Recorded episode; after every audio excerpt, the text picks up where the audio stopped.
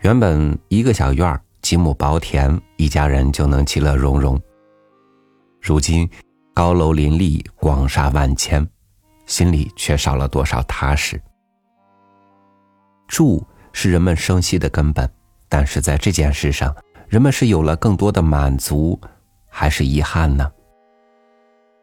与您分享韩少功的文章《阳台上的遗憾》。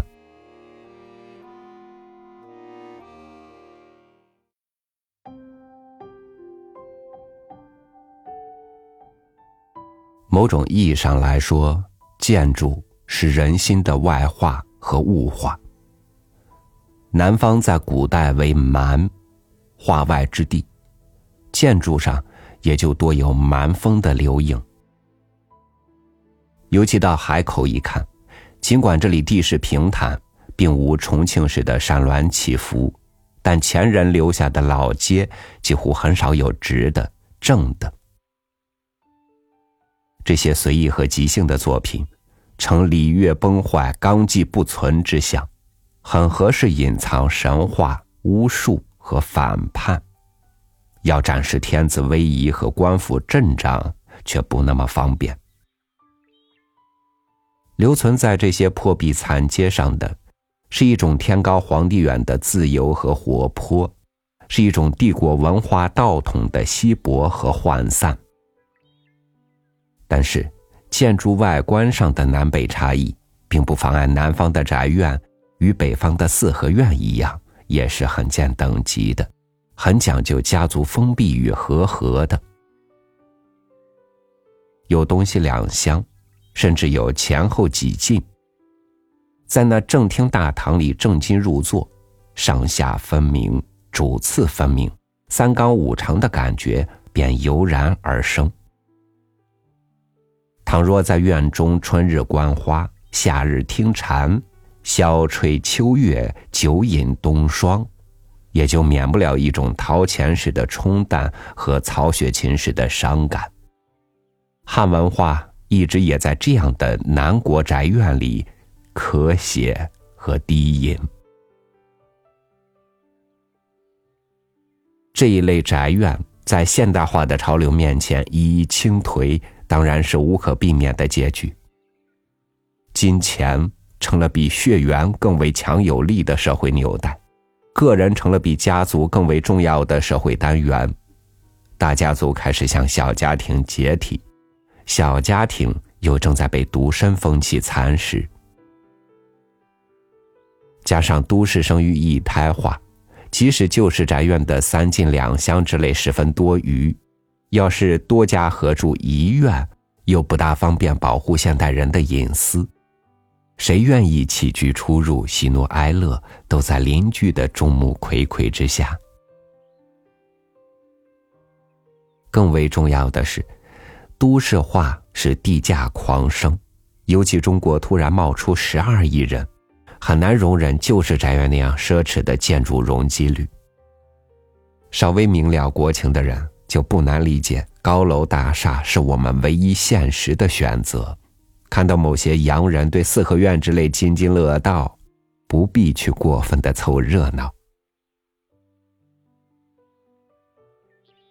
这种高楼大厦正在显现着新的社会结构，拓展着新的心理空间，但一般来说缺少个性。以其水泥和玻璃正在统一着每一个城市的面容和表情，正在不分南北的制定出彼此相似的生活途径。我们走入同样的电梯，推开同样的窗户，坐在同样的马桶，在同一时刻关闭电视，并在同一时刻打出哈欠。长此下去，环境也可以反过来浸染人心。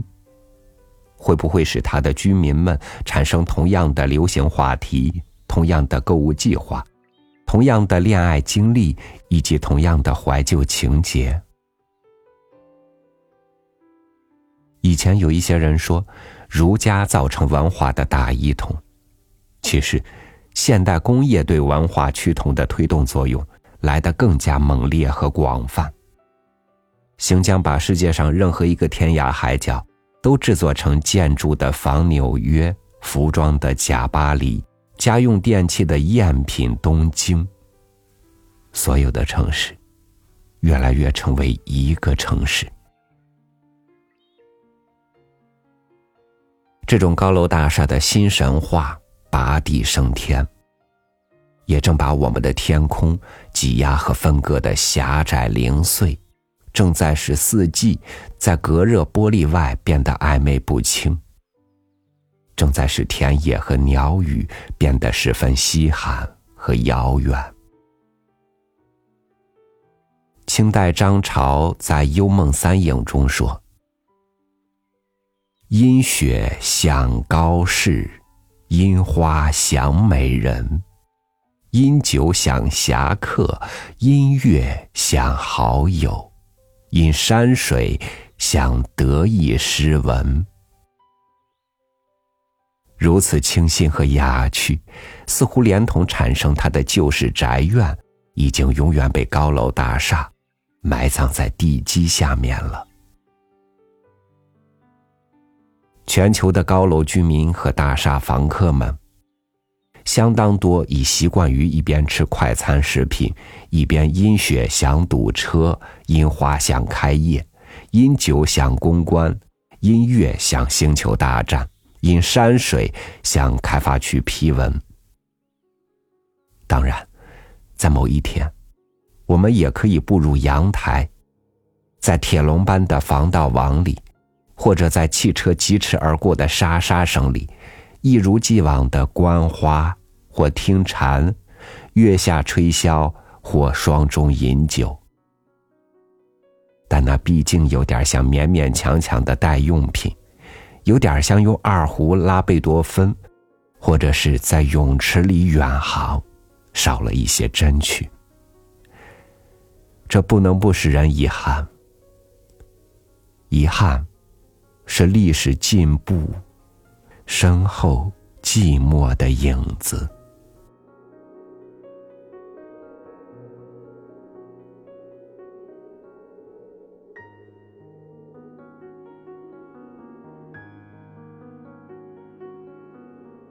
回不去的过去，自然有回不去的道理；将要走向的未来。自然有要去追求它的理由。但愿在这个迎来送往的时代，能有更多人守住向往美好的那颗初心，能够如愿的给自己一个值得的未来。我是超宇，感谢您收听我的分享，祝您晚安，明天见。